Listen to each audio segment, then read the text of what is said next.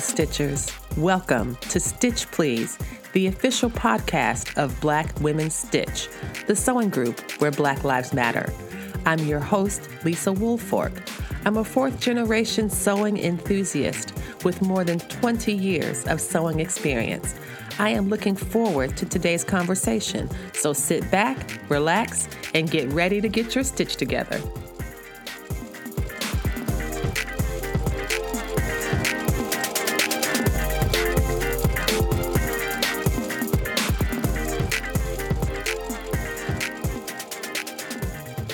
Everyone, and welcome to the Stitch Please podcast. I'm Lisa Woolfork, your host, joining you from Charlottesville, Virginia today.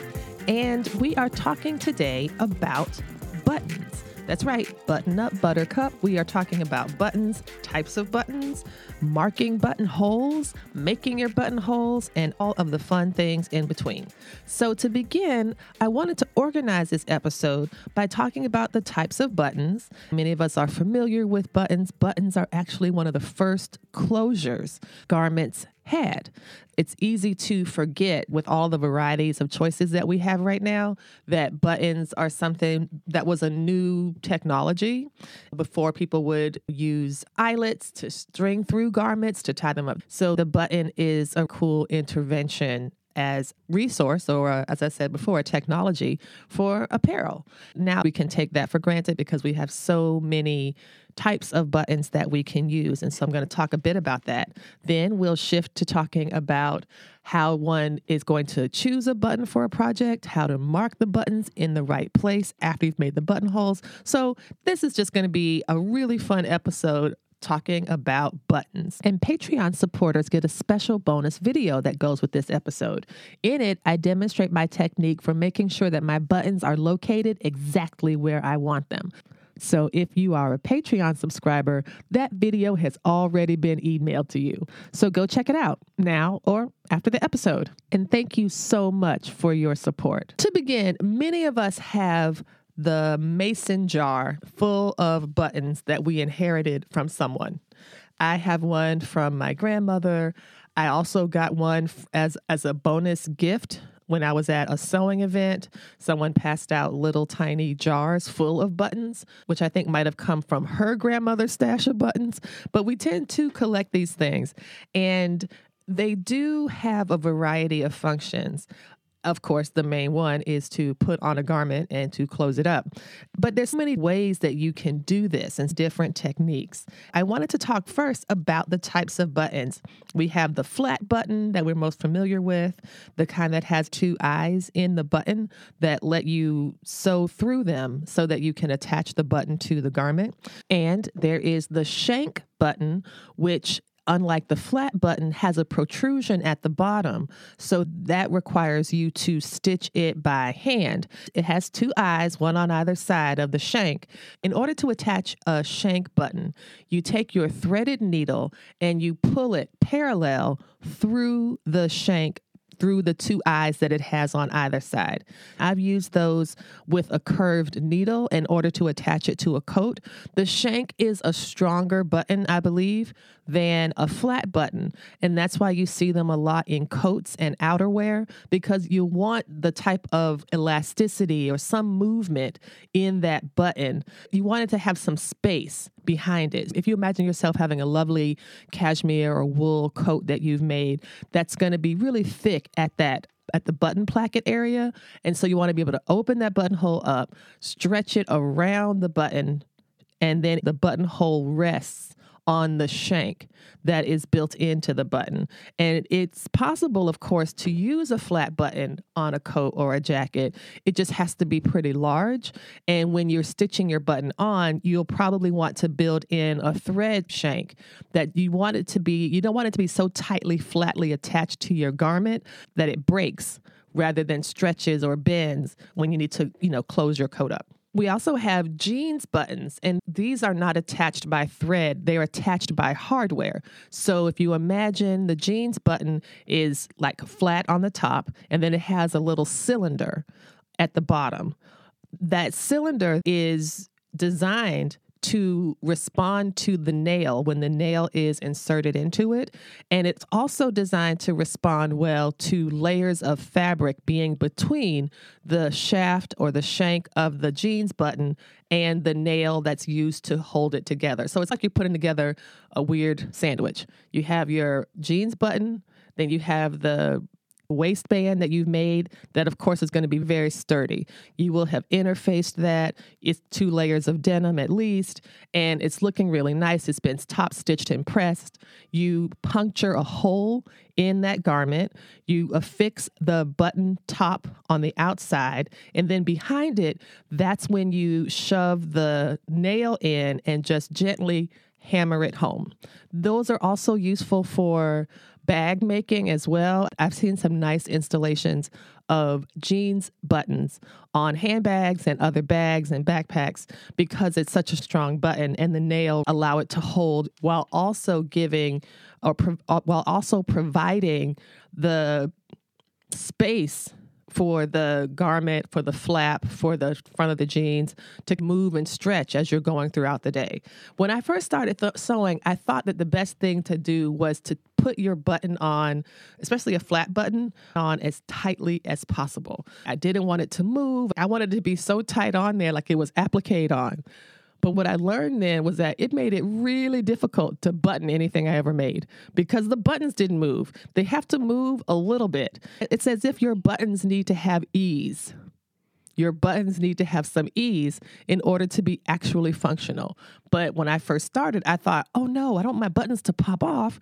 I got to make sure I stitch this on good and I stitched it on really good, so well that it was practically unusable. So that was something that I realized too late, not too late. I realized it in good enough time that you have your buttons need to have a little bit of ease and a little bit of movement. And we can see how that works for flat buttons because as you attach them, you're often leaving a little bit of ease, a little bit of wiggle room. You don't want it to fall off or be hanging off, but you also don't want it to be sewn on so tightly that it doesn't do the job it's supposed to do, which is to accommodate a buttonhole working around it and holding it together and doing that job. If it's too flat on there, it will simply not work and you'll be frustrated that you did such a beautiful job stitching it on by hand and you have to take it all out and start over. We know that there's lots of different types of materials from which buttons are made. There's bone, wood, leather, resin, plastic, pearl, and more, like way more. But one of the things that I always look for is a way to make my garments look special. And I'm going to tell you just a short story about a time that I was looking at some buttons. I'd gone to a shop in New York City in the fashion district. And there's lots of shops that specialize in nothing but buttons or nothing but zippers. It's very exciting to walk through those shops. I went to the shop where all they sold was zippers, and I had never seen such a variety of zippers in all my days. The same was true for the button shops. And I remember this vividly. It was just a few years ago. I had made a black and white coat that I loved. I still do. It had red trim around the collar and cuffs. It was this like really interesting sleeve detail that was pleated at the wrist and it was just adorable. It's still cute. And I wanted to switch out the buttons for it. I had one set of buttons that I'd bought. Both of the buttons were red. I had one set of buttons that was fine, but I think some of them started to fall off or I just started to not like them as much. So I said, let me try a different set of buttons. And so I found this perfect button. When I tell you it was perfect, it was perfect. It was leather and red, and it was, I'm not sure of the finish, but the reason I wanted it was because it looked exactly like a pair of Tory Burch flats that I had in red, almost like a, it's not crocodile, but it's some type of animal type print, not made from actual animal, but animal style print on the shoe and the buttons looked identical. And so I said, I am interested in these buttons. I want to get some of these for my coat. And I added up how many I needed. I think it was maybe seven, seven buttons for this coat. And then I asked how much they were. and these buttons, y'all, were like $7 each. And I needed seven. So I was like, oh, I don't know. I don't think so. Let me go. We would visit my family in Manhattan like maybe once or twice a year. More if we could drive up. Things, of course, are different now in 2021 when I'm telling this story. But this was a time when sometimes if I had a long weekend, I could just get on the train. The tickets weren't very expensive to take the Amtrak. And so I really enjoyed doing that as a bit of a break. And so, not so one year passes, and I say, I wonder if those buttons are still in that shop sure enough, there they were. And I said, Oh, okay, I'm just going to continue to think about it. Another year passes. And I was like, Lisa, you are going to have to make a decision. Are you going to get these buttons or not? And after two years of deliberation, I finally bought the buttons because I, it took me that long. It took me two years to convince myself that it was worth it to spend $7 per button for this coat that I made and loved. And so I bought them. Eventually, I feel like between all the time I spent thinking about it and the years that passed and driving back and forth and all of that, I think that it had amortized over time that it's fine. Just get the doggone buttons for now. And it and the fact that they were still there. It was like they were waiting for me. So it all worked out in perfect timing, but it was pretty funny at the moment when I was deliberating, which I said was a 2-year process. Another way you can think about making a button really special and unique to your garment is covered buttons. Now, I've used several companies products for this. I know Dritz makes a covered buttons. I believe I've had the most success with Maxant brand. Again, no endorsement. I don't work for these people, but I'm just telling you my experience of the products that I have used. And one of the reasons that I love covered buttons is that it makes your garment utterly, completely unique. And I know we say this often in sewing that even if person A, B, and C buy the same pattern and make the same garment, they will look different. And even if they use the same fabric and make it, they will still look different. But covering your buttons for a shirt or a dress is a really good way to make sure that your garment is irreproducible by someone else. And I say that because I really enjoy the process of the details that are involved in sewing. I really love good clean sewing. I love the I love this question of how particular can you make it? How do you put your signature on it? I was making a shirt for my husband and I was working on his sleeve placket, and there was a detail in the fabric that I wanted to make sure was visible in the placket. And I was able to do that. And then I made a covered button for him to button the placket, and it replicated a small detail from the fabric design. And I think that's just so cool. Now, again, who's going to notice such a thing? It's just a nice little detail that is really fun to include in the in your garments. Another thing that I did recently was I made myself a dress and I wanted to use a covered button for it, but I noticed that the way that the pattern was directionally oriented, I was not going to be able to get the look that I wanted from a small piece of the fabric. So what I did was I took two pieces of the fabric, made sure I fussy cut them so that when I sewed them, they would sew they would join together at a miter. And I made basically a covered button that was comprised of two pieces of fabric pressed flat in the middle and then wrapped around like you would know the normal procedure for a covered button. And it just added, again, another layer of detail and richness to the project that might not be visible from the outset, but it doesn't need to be because what it's doing is contributing to an overall look. And then the closer you get, the more detail. And just a tip for those who are using covered buttons the instructions that they provide are quite good. They're totally fine. It's not a difficult process. But one thing I will recommend is that you use two layers of fabric. They say just to use one. I'm suggesting that you use two and have them be an outside layer and an inside layer. The outside layer is the thing you're going to see from the outside. When you look at the button face on, you'll see that. But I'll also suggest that you cut another piece the exact same size as the button itself. And this is why, because most of the covered buttons are um, silver and rather shiny, that shine will glow through your fabric. You might not think it does, but you can absolutely see it because the fabric on the outside is stretched taut in order to be attached. And so it's stretching it out. And when you stretch those fibers, in many fabrics that I've used, because the weave of the fabric is distorted, it just allows for more of the weft of the fabric to be visible. And through that weft, you can see the button underneath. So to avoid that, just use two layers or a white interfacing or a dark interfacing. And I think that is such a really special feature to have in a garment. One, there is a one downside that I've discovered for covered buttons, especially on menswear, is that when I would take my sh- my husband's shirts to the dry cleaners, or when he would take them to the dry cleaners, they would charge him the blouse price because the buttons are special, they have to be treated differently in the dry cleaning process. So at least that's what the dry cleaners told us. We also have to acknowledge that it's incredibly sexist that men can get their shirts cleaned for a flat rate of two to four dollars maybe, but women it takes longer and it costs more.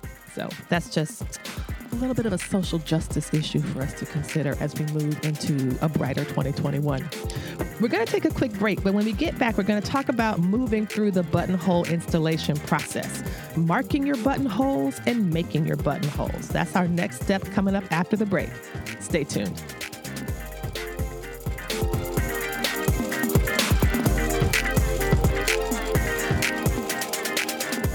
The Stitch Please podcast is really growing.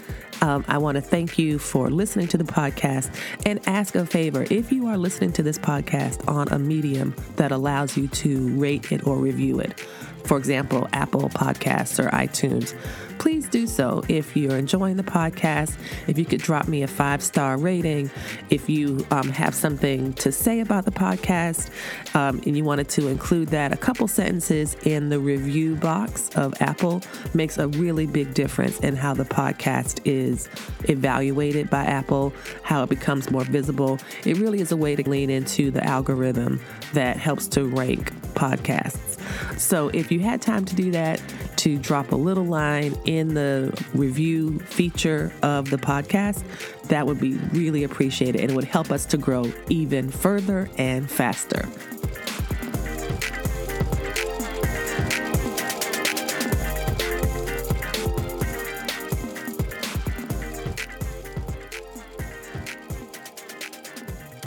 Hello, everybody. Welcome back. You are listening to the Stitch Please podcast. We are the official podcast of Black Women Stitch, the sewing group where Black Lives Matter. And the Stitch Please podcast centers Black women, girls, and femmes in sewing. So we are going to pivot now to talk about marking buttonholes and making buttonholes. And we're going to talk through the entire process that also happens on a few other machines diff- in a different way. So we'll do our well, our best to talk about what we're talking about. And then we also have a wonderful guest speaking with us today about how to a special a special way to talk about a special way of I'm joined later today by Quinora Renee of Quinora Renee Fabrics, and she is going to tell us how to install a buttonhole on any machine. Please stay tuned for that part. We're going to we're going to let's turn now to have a conversation. Let's turn to the point in our conversation where we discuss marking buttonholes. How do you get the buttonholes on your garment? How do you know where it's supposed to go on the bag that you are making? And so there's several ways to do that. One, you can use the pattern. The pattern is always an option. If you want, uh, one of the things that you'll want to do as you are using a pattern of any sort is you want to transfer any markings that the pattern has. So it'll tell you where to place the pockets, for example. It tells you this is where your collar should be installed. It tells you this is where you're supposed to stop stitching and backstitch and then proceed four inches and do the same thing, then clip, and then uh, like, it has all the instructions. It has a map and it has instructions on where you're supposed to do certain steps. And so that's a totally viable option. Another way, and I'm the, what I'm going to speak about now is how we how you how to mark buttons on a shirt or a dress or something that has a column of buttons. If you aren't interested in using the pattern, you could also use a quilting ruler. You take the quilting ruler and you line it up against the fold of your placket, and then you just take a note or make a mark on your fabric where you want that buttonhole to go. The important thing to remember about buttonholes is symmetry. You want symmetry. You want them to be the same distance apart. And you also want to know where your center front is, especially around the bust. So I mention this because if, for example, you have your button in the wrong place, you can sometimes get a gap right if it's not if it's not even if it's not symmetrical if it's pulled over too far one way or too far another way you get when you put it on it's it will gap. Now the gapping can also be an issue of the shirt being a little too tight or a little too small but it could also be about where it is placed. So of course you'll want to pay attention to where you are putting your buttonholes and a ruler helps with that because of course the marks on a ruler are evenly spaced out and that's something that the pattern company sometimes includes when you're doing a, a dress a dress or a shirt or something that has again a column of buttons something that has between 5 and 10 buttons you want to make sure that they're all evenly spaced because it's pretty easy to tell when they are not evenly spaced the favorite way that i use to mark my buttonholes and where i know i want them to go is using the Simflex expanding sewing gauge. This thing is amazing. It is a very simple tool that it opens and closes like an accordion with X's. There's a photo of it in the cover art. You can see my Simflex expanding seam gauge. And I will put links to all of the resources that I'm going to mention in the show notes. So if you wanted to secure one for yourself, there'll be a link in, at the end of the episode in order to find it. I'll probably use the products from Amazon because the Stitch Please podcast gets like a penny from every dollar that people use to buy products from the Black Women Stitch slash Stitch Please podcast list. For those of you all who don't mess with Amazon at all, I respect that. You could take the same name of the item and just put it in Google and see if you can find it somewhere else. The Simflex ruler or the Simflex expanding sewing gauge is a tool that generates symmetrical distances. The Simflex, when you lay it down and you expand the gauge, you can determine how many buttons you want to use and how much distance you want between them. And you can do that very easily, just eyeballing it. You expand the gauge, and they have these little fingers with grooves in them that you can then take your marker and put a dot exactly where you want the buttonhole to start. You'll want to keep in mind a few things as you do this. One, you'll want to decide if you want the dot to be the beginning of your buttonhole or the end of your buttonhole. Some sewing machines sew the buttonholes starting away from you. Other machines sew the buttonhole so that the direction of the sewing is toward you. So you want to think about the direction of your buttonhole when you're putting your mark down. Another thing you want to make sure you can do is when you put a mark down, you want to be able to see it. But then when you're finished, you want to be able to unsee it. So Uh, one of the rec- I want to recommend, of course, I like the Frixion markers. I love Frixion tools. The I have many types of Frixion. I have the highlighters. I have the fine lighters. I have the felt tip markers. I have the retractable ballpoints. I have all the different types that I could find. And actually, I did an episode this on the podcast. That's episode 19, and it's a part of the series on marking tools. And I did a marking tool series early in the podcast that talked about using using chalk and using wax and using Frixion and using all these different types of marking tools. And Frixion, I believe, in my opinion, has been the best one for putting something on and taking something off. Again, be sure to test it before you use it on your actual garment. Test it to make sure you're not going to get any ghosting. Test it to make sure it really comes off as you hope these are the things you absolutely want to be able to do before you put it on your garment. But I have had very good success using this method to determine where my buttonholes are going to go. Chalk is also a possibility because you want this mark to be visible through your buttonhole foot. When you put the buttonhole foot on your sewing machine, you want to be able to see what you're doing and you want to be sure that your needle begins in the spot that you marked. I'm going to say that again because it's important. When you start sewing your buttonhole and you turn the hand wheel of the machine toward you to lower the needle, you want to make sure that needle is in the exact position where you have put your dot. That's going to determine the symmetry of your buttonholes. It's also going to determine how evenly they are placed from the folded edge of your garment. So pay attention to that because otherwise they just look a little wonky and that's frustrating. And one thing we want to all avoid is the complete and utter frustration of having to unsew a buttonhole. Unsewing a buttonhole and picking it out is so time consuming and for me, very frustrating. One of the good things about unsewing a buttonhole is that you learn, at least I learned to hate it so much that I never wanted to do it again in life. And that encouraged me to be more precise when I was beginning. You also learn that buttonholes are actually nice, tidy, elaborate works of embroidery. Because when you start to look at a buttonhole from the part of the deconstructive part, when you're taking it apart, you realize that there are foundational stitches that they put down first.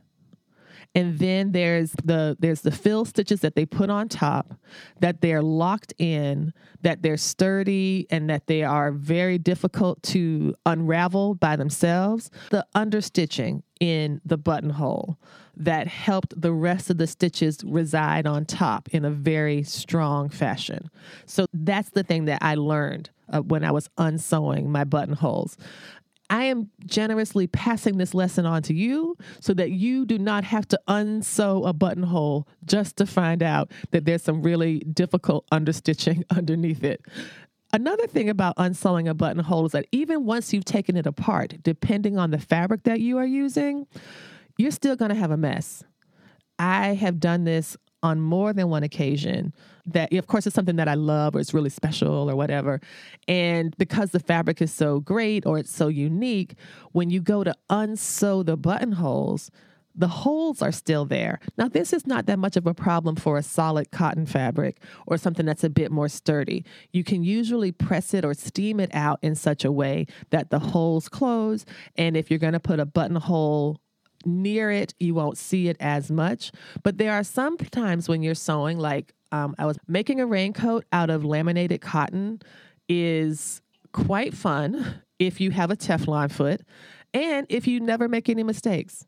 I, of course, I'm a person, so I made mistakes and I wore that mistake. I wore it everywhere. I still wear that coat, mistakes and all. But when you put holes in it, the holes stay there. Leather is the same. You put a hole in it, it stays there. If you're making leather jeans, if you're making leather pants, if you're making a leather top or something where you have to put a buttonhole in it, you'll want to be extra careful to make sure that you get it right the first time because the correction for that error is pretty elaborate. I think I ended up changing the whole way the front of the jacket looked because I had to put other fabric to cover it and make it an accent piece. So, of course, in sewing, we say there are no mistakes, only design opportunities. And I had quite a few design opportunities with all those buttonholes I messed up back in the day before I started um, to become more confident at them and more sure of myself to say, hey, I want it to go here, and that's where it's going to go, and it won't go anywhere else. And then it's fine. But you have to get started with that practice by making a few errors.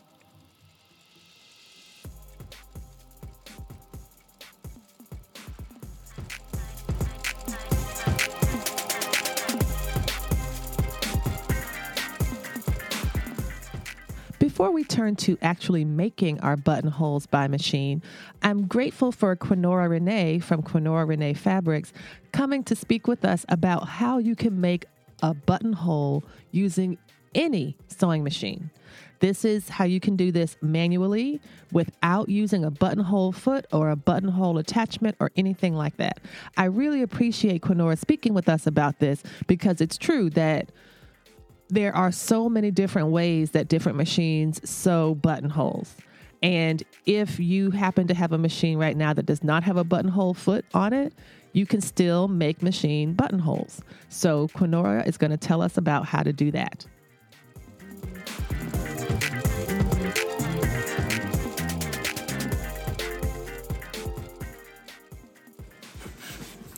Here is how I do a manual buttonhole. I started doing it on my brother, and I haven't done it on my new machine, but on my brother, this is how it would go. You would make your buttonhole markings same as usual start starting point, ending point with your center line. I would change to a clear foot so that way I could see um, what was going on underneath the foot. So the first thing I'm gonna do is change my zigzag stitch, change to a zigzag stitch. I would put my width to about two, maybe two and a half, depending on um, the top I was making or what I was making. And then I would lower my width down to 0.5. That was as low as my machine would go. But you want to make it greater than zero, but as low as you can go. That's no more than one. Then I would move my needle to the left of the center line and I put my needle down at the top horizontal line, that starting top line. Go ahead and stitch all the way down to the bottom horizontal line. So what you're stitching is the left side of your buttonhole. And it should be a zigzag stitch slowly going towards the bottom horizontal line. Once you get to the bottom horizontal line, you're going to change your width to hmm, four, five, something around that range. But you're going to put your length at zero, so you're not, so your fabric should not be moving. I would also change, depending on the machine, to a lightning stitch. I just wanted that security that comes with the lightning stitch, so I would actually change it to a lightning zigzag stitch with the width of about four or five and my length at zero. I would do about eh, three, maybe four um, stitches, but the important thing is to stop on the right side of the center line. Once you stop on the right side, flip your fabric around. So then now you're going to come up the right side of the buttonhole. Depending on how wide I made the bottom horizontal line, sometimes I would have to move my fabric a little bit. It just depends on how big the button is, that whole sort of thing. But when you change your fabric around, come back up towards the starting horizontal line. Make sure you change your settings back to the width of two, two and a half, whatever you had, and my length was 0.5. And then I would sew back to the starting line. Once I got to the starting line, I would do the same thing that I did at the bottom. I would change my width to about a four or a five with my length at zero. With a lightning stitch, that's what I did for me, the triple um, stitch, triple zigzag stitch, and I would do the top part of my buttonhole. And then once I did that for about three or four stitches, I would then lower my width. So instead of it being around that four to five, I would lower it to maybe two ish. And I would do that about three times to secure as like a fake back stitch to secure my buttonhole stitches. I hope that helps. Thanks so much, Quinora. That was Quinora Irvin of Quinora Renee Fabrics telling us how she would make buttonholes without an automated buttonhole feature. This is the way you can do it manually using the directions of your sewing machine going front and back. We're going to turn now to looking at how to make the machine buttonholes and what options are available and why they might be useful for different reasons. So, some of the top buttonholes that I use uh, are the keyhole buttonhole. I also use the rectangular one, which is sometimes called a standard or a no bar tack buttonhole.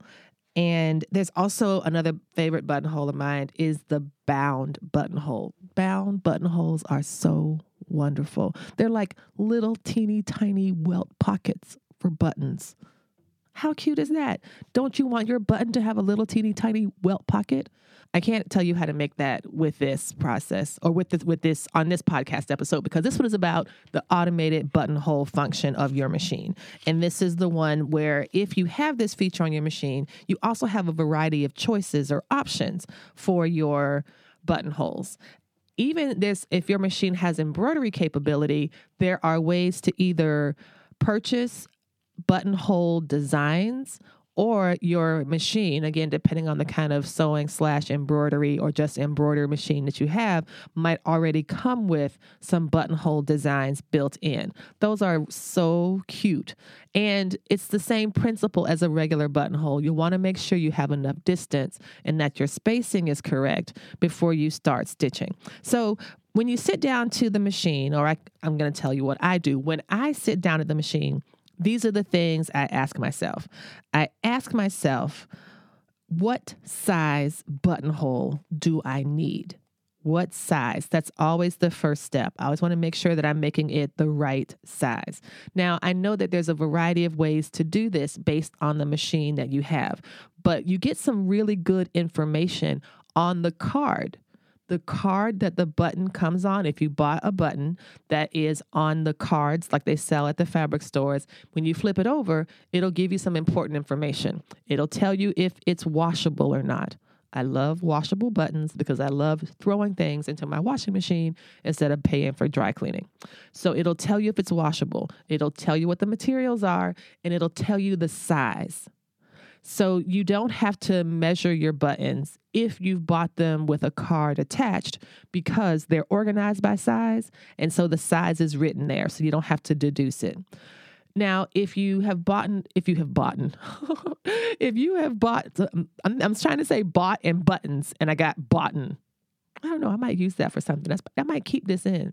I think it's funny. Anyway, so if you've bought some buttons that do not have a card attached. Say you have inherited your grandmother's button mason jar or whatever, you need to determine the size of those buttons. And there's lots of ways to do that. You can just use a seam gauge or a sliding gauge and just use that to tell the size. That's one way to do it. Another way is if you have a quilting ruler that has really small measurement sizes on it, you can just lay your button on top of that ruler and look at the eighth markings because buttons tend to be measured in eighths. Though also they can be measured in quarters as well because quarters are just eighths doubled over. Anywho, you can find the button size that way. If you have a machine that's a little on the higher end, or maybe even not higher end, I don't know, you can use your machine to tell you the button size. So I have a friend who has a Bernina, and you can pick up the button and press it to the front of the machine, and the machine will scan the button or measure the button to see what size it needs to make the buttonhole. So that's pretty cool. For my machine, the buttonhole foot itself has a gauge. You put the button in the buttonhole foot, and then it measures that based on how wide or how narrow the button is held in the foot, and it'll sew a buttonhole that appropriate size because it's measuring it because the buttonhole foot itself is also a ruler. That's how I measure buttonholes. But again, you can use a ruler or just read the back of the package and it'll tell you what size because the buttonhole function on the machine needs to know how big your buttonhole can be. The second thing I always do, even now after over 25 years of sewing, I always practice buttonholes. I always practice them. Now, sometimes I practice them and they come out great in practice and then they mess up when it's time to do it for real. But honestly, that's true of all the sewing I've ever done. If I was like, oh, I want to make sure I get this stitch just right, I'm going to use the fresh needle, I'll practice and it'll be perfect. And then I'll do it again and it messes up. So that's just the whims of the sewing fates. That's no reason to not practice. There's every reason to practice buttonholes. I practice at least once before I do it on my actual garment. And I practice because the practice stitch gives me important information. First, it tells me if once I've sewn it, if it will actually fit. So I always do a practice, open it up and slide the button off and on. And again, because the buttons come on a card, they're attached pretty firmly to the card. That is so that you can actually put your buttonhole around the button to see how well it fits, if it's too narrow, if it's too tight, if you like how the fabric looks actually on the garment. So that's one of the reasons I believe that the buttons come attached on a card in such a way that you could actually use them as practice to see how well you're going to like it. Another thing that a practice buttonhole gives you is it lets you know if you need stabilizer or not. If you're working with fabric that might be a little delicate, you will want some kind of stabilization. And this goes back to what I was saying before about buttonholes being like little tiny embroidery designs.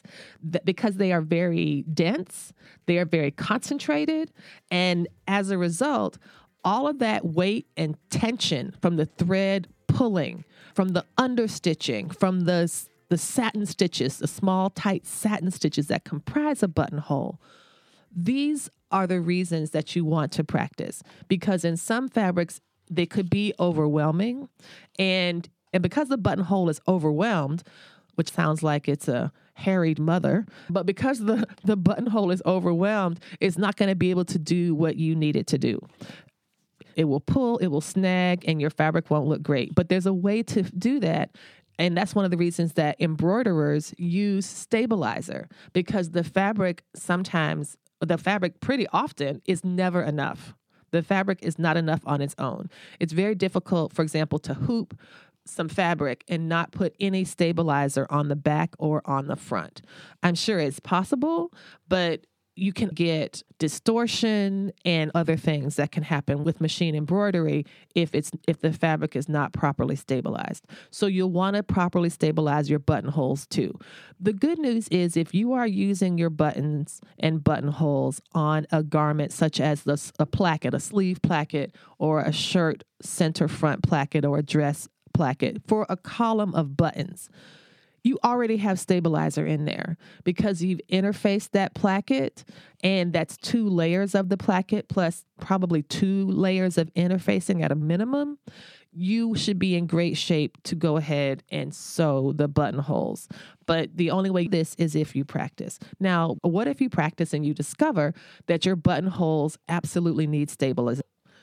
All you need to do is go stabilize them. So, again, as I mentioned earlier, when you think about these as little tiny embroidery designs, you can understand now why, when you look at some of your buttonholes, if you've used them on fabrics that haven't been stabilized, why they look messed up. So, you've practiced and you're like, ugh, this is not what I like. Let me fix this. So, here's a couple ways that you can stabilize. You can use tearaway or you can use fusible. So sometimes if I need to stabilize the buttonhole at the bottom because I feel as though it's just grabbing there in a really because that's where a lot of the tension is at the bottom of the stitch it's underneath and if you want to keep it from puckering you can put something underneath it that you can then tear away easily so they sell tear away stabilizers at the fabric store. They're designed for embroidery. You can get them in small amounts. There's other things that people use to stabilize buttonholes that I have not tried. For example, I've not done this. I've heard that folks sometimes use paper towels, they use parchment paper, and someone else mentioned something else. Oh, the Glad press and seal, which is an alternative to regular cling film. And so I've heard of people using those products as embroidery and buttonhole stabilizers. I've not done it, so I can't recommend it. I'm just reporting what I've heard in case you wanted to try that. I have not. One thing I also wanted to add was there is another type of stabilizer, and I said fusible before, but it's not fusible. It actually disappears with heat. So in embroidery, you could have cutaway stabilizers, tearaway stabilizers, washaway stabilizers, and iron on or heat removable stabilizers. I forgot what the exact phrase is, but you essentially you iron it and the stabilizer dissolves. So those are other options that you can turn to embroidery stabilizers to help stabilize your buttonholes. If you aren't too concerned about how it's going to look on the back, you can also use other pieces of fabric. You can take pieces of interfacing and cover it that way. But I'm offering suggestions that, like the stabilizers that I know remove by tearing, by ironing, and by water, as an alternative so that you could have the back of your stitches look just as good as the front. Okay, so you have decided whether or not you need stabilizer. Either you've put the stabilizer underneath or you've put it on top, depending on um, the issues you're trying to compensate for in your test stitch. And now you are ready to sew.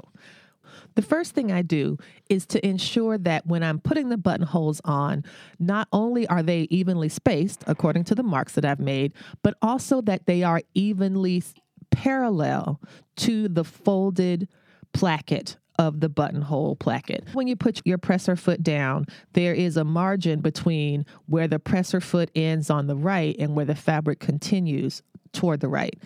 Some of the problems that I've had in the past is that I might have my buttonholes in the proper place in my markings, but I will lower the presser foot too far to the right of the mark that I made or too far to the left.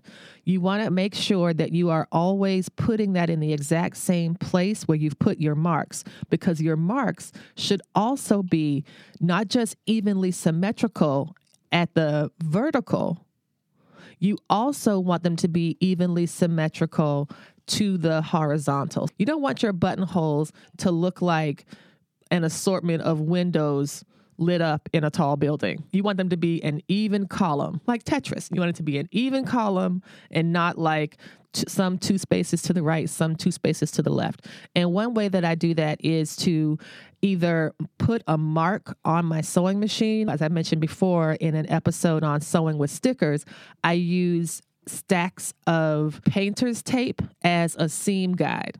I will take my seam guide out and I will affix it to the bed of the sewing machine. And that way I know I will always put the fold of the fabric right there. And I'm able to follow from one place to the other at the vertical. And I also know that the horizontal is evenly spaced because of the marks that I made. Another way that I do it is if I don't add the seam gauge, to the bed of the machine, I'll just make sure that my foot is positioned in the same place every time.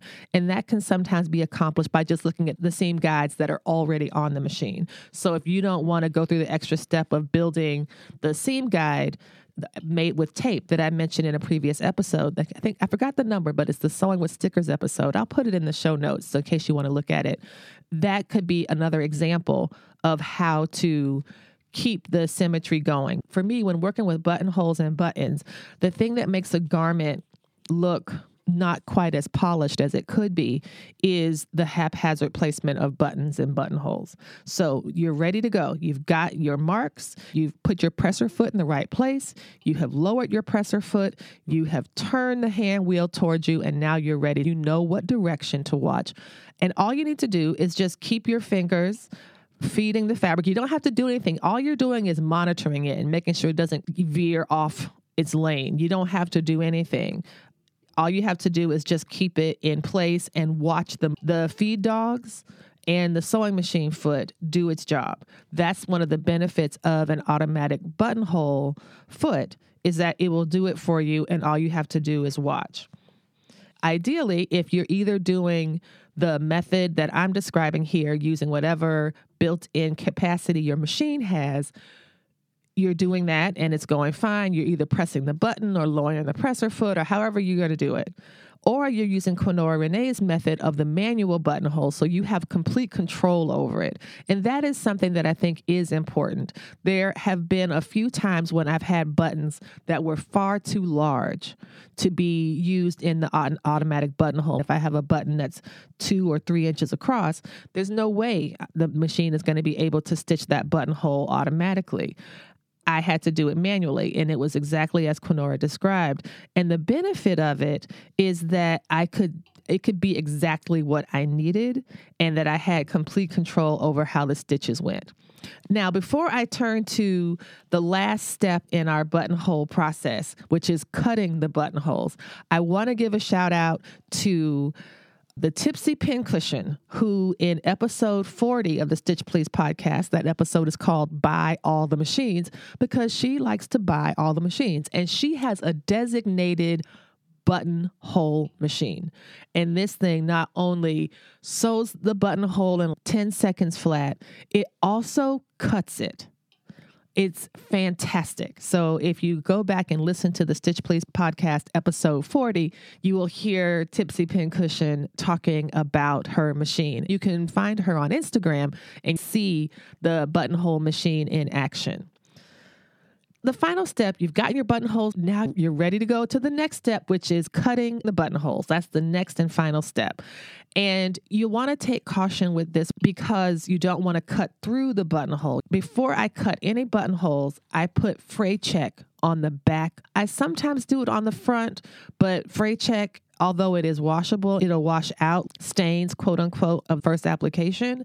If the person I'm giving it to wants to wear the shirt right away, I wouldn't want the little residue from the fray check showing on the front of the shirt. So I use fray check or fray block, I think is the actual one that I have. It's a liquid that keeps fabrics from raveling. I put a bit of fray check on the back of the garment, run it along the entire buttonhole. I like this because when I cut my buttonholes, I don't want the loose strings to be dangling from the cut. If you put fray check down, it keeps it from fraying. The buttonholes are not going to fall apart, but there are times, depending on how wide the vertical lines of your buttonhole are, there is a lot of fabric remaining in that allowance that can unravel. And so that's why I always use Fray Check or Fray Block or whatever your favorite brand of that product. Next thing I want to talk about is cutting the buttonhole. So we got the Fray Check on, you're ready to cut. There are several ways to do this. The way I learned is the way that I absolutely do not recommend using your seam ripper. You can use your seam ripper to cut buttonholes. That's why I believe it has that little blade in the middle of the seam ripper. But I urge caution because it can be tough to put the the needle of the seam ripper into the buttonhole sometimes people force it, or sometimes I can speak of myself, I have forced it. And when I force it, it rips so fast through the buttonhole that it cuts the bar tacks at the end. Now, there is a way to prevent this. If you take two sewing pins, P I N's, two sewing pins, and you place them just before the bar tack at the end of the buttonhole. So you can imagine your buttonhole and it looks like the capital letter I because although it's a straight thing going up and down, the two horizontal placements of the pin are at the top and the bottom. The reason you do this is so that when you do push really hard to push the seam ripper through the fabrics of the sewn buttonhole, that pin will stop it from overcutting. So if you do use the seam ripper, and lots of people do, be sure to use pins to keep you from accidentally overcutting it. The second thing is the thing that I use the most, and it's a buttonhole knife. And these come in different lengths. I have a couple of them. And essentially, you just push down in one single motion, and the sharp razor blade of the buttonhole knife will press really hard and cut right through it. And I like that because it leaves a very tidy and neat set of cuts. I have a teeny tiny mat just for the buttonhole cutter, and I very carefully lay down my garment on top of the tiny cutting mat position the knife right in the middle of the buttonhole and then just press down very quick. I'm always careful with it because it does feel like, oh my gosh, if this thing slips, I'm going to stab myself in the leg, and that would be terrible. So it is quite dangerous. It can be. But if you're careful and touch wood, I'm trying to find some wood to touch, I have been careful. That's my favorite method of cutting buttonholes. There's one other method that's rather unusual buttonhole scissors. There are scissors that you can use to cut your buttonholes. I bought a set of those scissors at an expo. And the way you use it is it has a screw at the side that controls how how far open the scissors open and how far the scissors shut. You can choose to cut certain very short lengths of fabric with these little scissors. So if your buttonhole is half an inch or three quarters of an inch, you can set the buttonhole you can set the buttonhole knife to that setting and it will make a cut that size. That's another tool that I like because it's that same really sharp incision. And especially if you have used fray check on the back, that sharp incision will stay sharp and the threads on the inside will not chafe or unravel. I want to give you a list of the products that I use when I'm making my buttonholes. I use a buttonhole knife, even though there are buttonhole scissors. I use a Simflex expanding seam gauge. I use Frixion pens and markers, and I use Fray Check. I also use stabilizers when that is necessary, but most of the garments that I sew that require buttons already have interfacing and stabilization. So the buttonholes are set up for success when sewing on that fabric. Now, Patreon supporters get a special bonus treat with this episode, and that is learning the method that I use for making sure my buttons are in the exact right place always. So you've made your buttonholes, you've got your buttons already picked out. Now you need to know how to put them on. I want to share this tip. You can put your buttons on by machine. You can sew your buttons to your garments. If they are the flat buttons with the two eyes or four eyes, you can sew those on by machine. My machine has a foot. It's called the letter M foot, though I guess it could be any letter. But this foot is for the express purpose of sewing on buttons.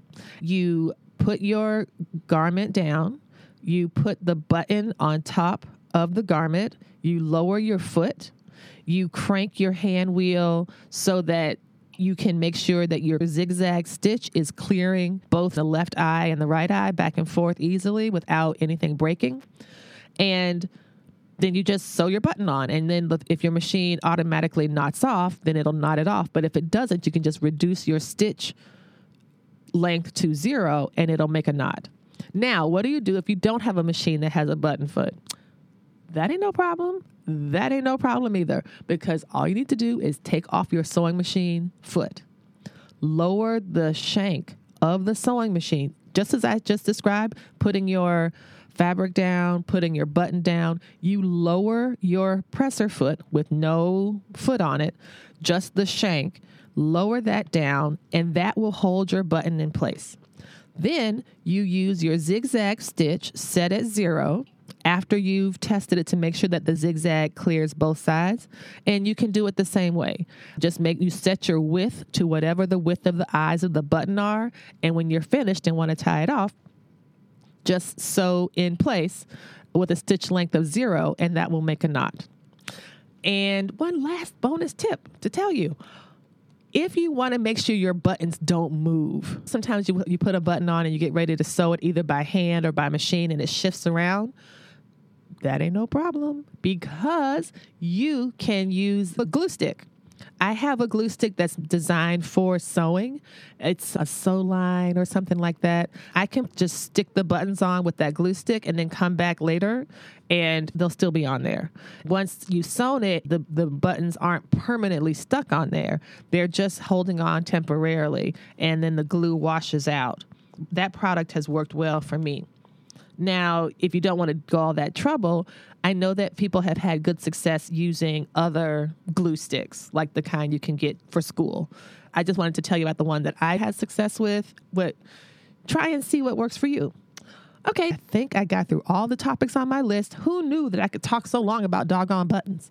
But thank y'all so much for listening and come back next week and we'll help you get your stitch together. Bye bye.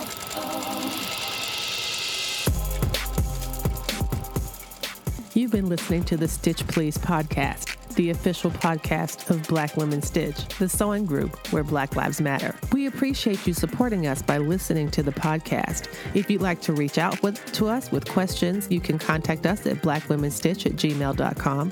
If you'd like to support us financially, you can do that by supporting us on Patreon, P A T R E O N and you can find Black Women Stitch there in the Patreon directory.